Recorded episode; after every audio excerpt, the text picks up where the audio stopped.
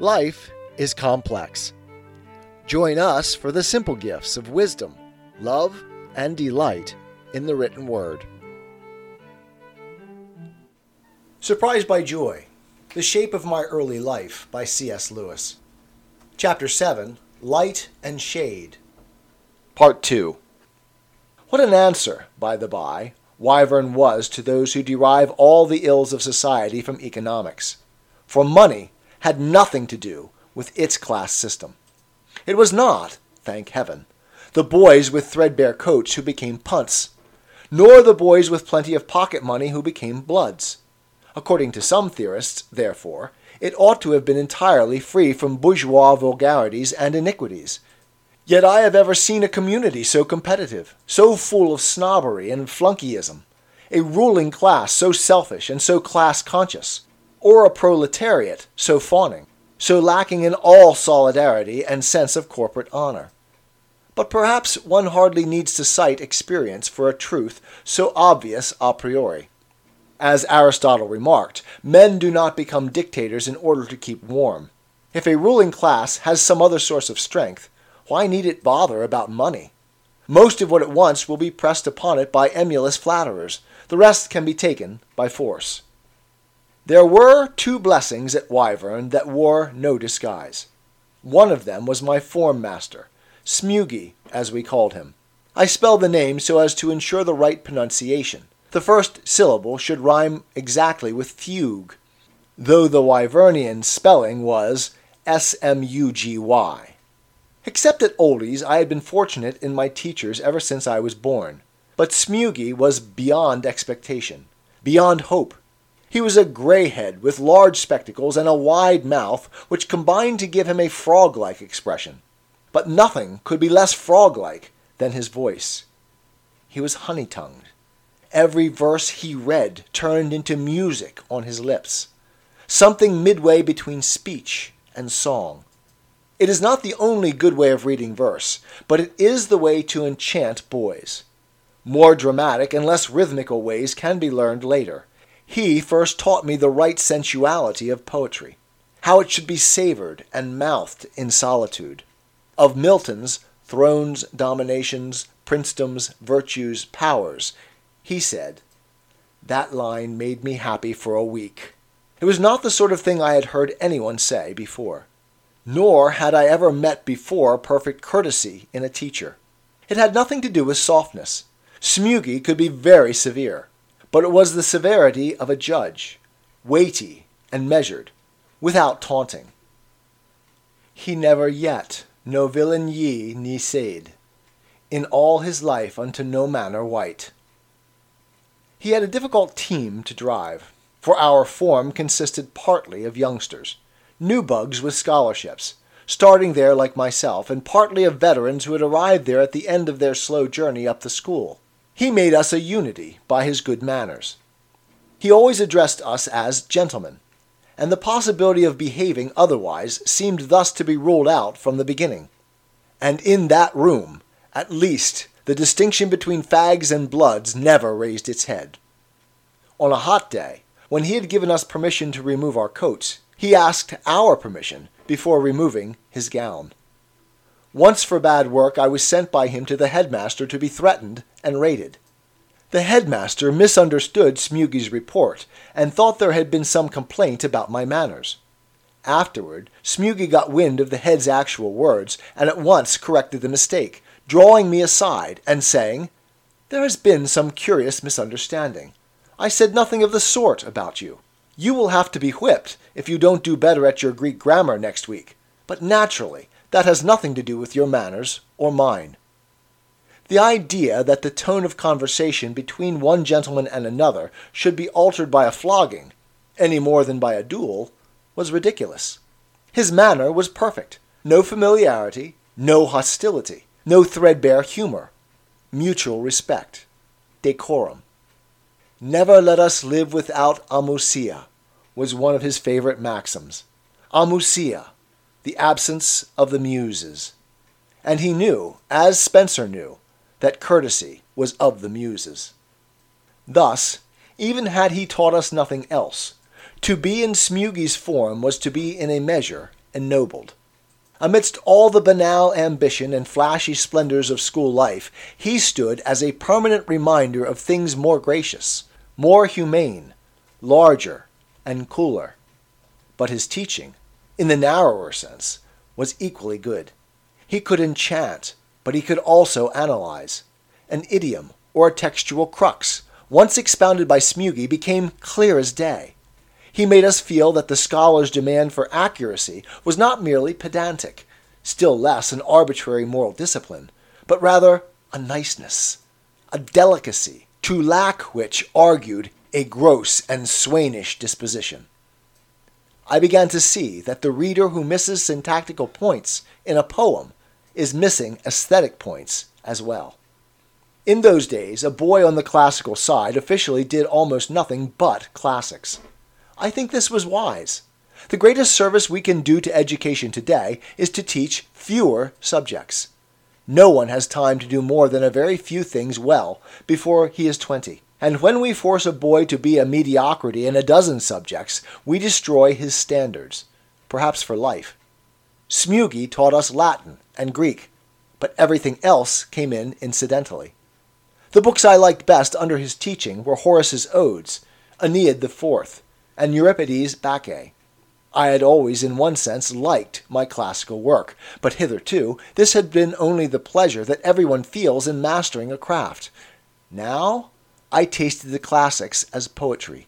Euripides' picture of Dionysus was closely linked in my mind with the whole mood of Mr. Stephens' Crock of Gold, which I had lately read for the first time with great excitement. Here was something very different from the northernness.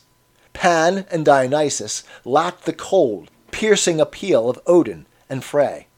A new quality entered my imagination, something Mediterranean and volcanic, the orgiastic drumbeat. Orgiastic, but not, or not strongly, erotic.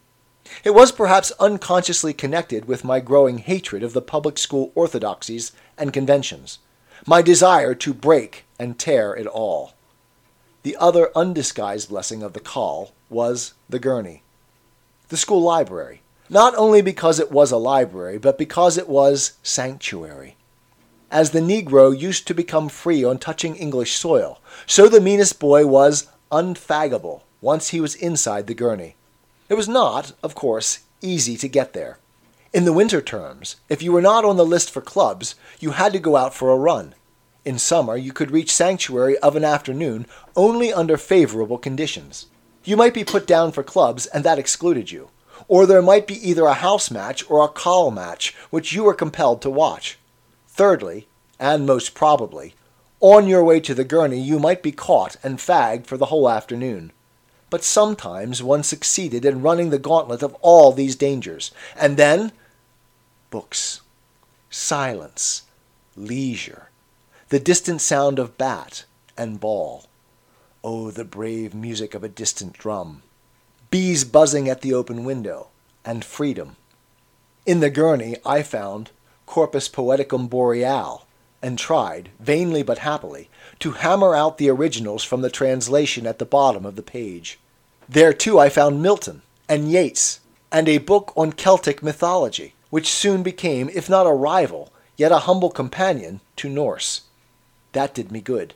To enjoy two mythologies, or three, now that I had begun to love the Greek, fully aware of their differing flavors, is a balancing thing, and makes for Catholicity.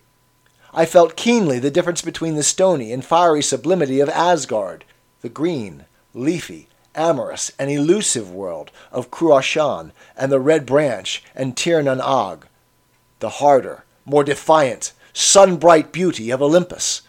I began, presumably in the holidays, an epic on Cuchulain, and another on Finn, in English hexameters and in 14ers respectively. Luckily, they were abandoned before these eager and vulgar meters had time to spoil my ear. But the northernness still came first, and the only work I completed at this time was a tragedy, Norse in subject, and Greek in form. It was called Loki Bound, and was as classical as any humanist could have desired, with Prologos, Parodos, Episodia, Stasima, Exodos, Stichomythia, and, of course, one passage in Trochaic Septenarii, with rhyme. I never enjoyed anything more. The content is significant. My Loki was not merely malicious. He was against Odin because Odin had created a world, though Loki had clearly warned him that this was a wanton cruelty. Why should creatures have the burden of existence forced on them without their consent? The main contrast in my play was between the sad wisdom of Loki and the brutal orthodoxy of Thor. Odin was partly sympathetic. He could at least see what Loki meant, and there had been old friendship between those two before cosmic politics forced them apart. Thor was the real villain. Thor with his hammer and his threats, who was always egging Odin on against Loki, and always complaining that Loki did not sufficiently respect the major gods. To which Loki replied, "I pay respect to wisdom, not to strength." Thor was, in fact, the symbol of the Bloods, though I see that more clearly now than I did at the time. Loki was a projection of myself. He voiced that sense of priggish superiority whereby I was, unfortunately, beginning to compensate myself for my unhappiness. The other feature in Loki Bound, which may be worth commenting on, is the pessimism. I was at this time living, like so many atheists or anti-theists, in a whirl of contradictions. I maintained that God did not exist. I was also very angry with God for not existing. I was equally angry with him for creating a world. How far was this pessimism, this desire not to have been, sincere? Well, I must confess that this desire quite slipped out of my mind during the seconds when I was covered by the Wild Earl's revolver. By the Chestertonian test, then, the test of man alive, it was not sincere at all. But I am still not convinced by Chesterton's argument. It is true that when a pessimist's life is threatened, he behaves like other men. His impulse to preserve life is stronger than his judgment that life is not worth preserving. But how does this prove that the judgment was insincere, or even erroneous? A man's judgment that whiskey is bad for him is not invalidated by the fact that when the bottle is at hand, he finds desire stronger than reason, and succumbs. Having once tasted life, we are subjected to the impulse of self-preservation. Life, in other words, is as habit-forming as cocaine. What then? If I still held creation to be a great injustice, I should hold that this impulse to retain life aggravates the injustice. If it is bad to be forced to drink the potion, how does it mend matters that the potion turns out to be an addiction drug?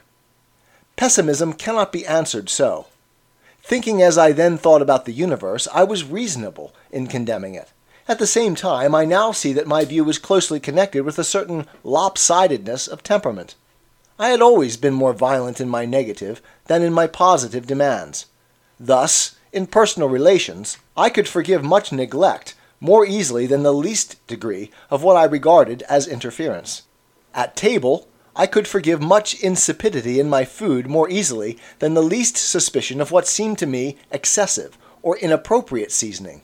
In the course of life, I could put up with any amount of monotony far more patiently than even the smallest disturbance, bother, bustle, or what the Scotch call kerfuffle. Never at any age did I clamor to be amused. Always, and at all ages, where I dared, I hotly demanded not to be interrupted.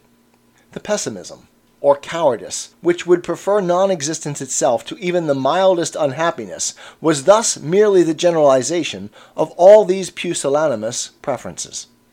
And it remains true that I have, almost all my life, been quite unable to feel that horror of nonentity, of annihilation, which, say, Dr. Johnson felt so strongly. I felt it for the very first time only in 1947, but that was after I had long been reconverted and thus begun to know what life really is, and what would have been lost by missing it. 'Tis the gift to be simple. 'Tis the gift to be free. 'Tis the gift to come down where we ought to be. And when we find ourselves in the place just right, 'twill be in the valley of love and delight. When true simplicity is gained, to bow and to bend, we will not be ashamed. To turn, turn will be our delight, till by turning, turning, we come round right.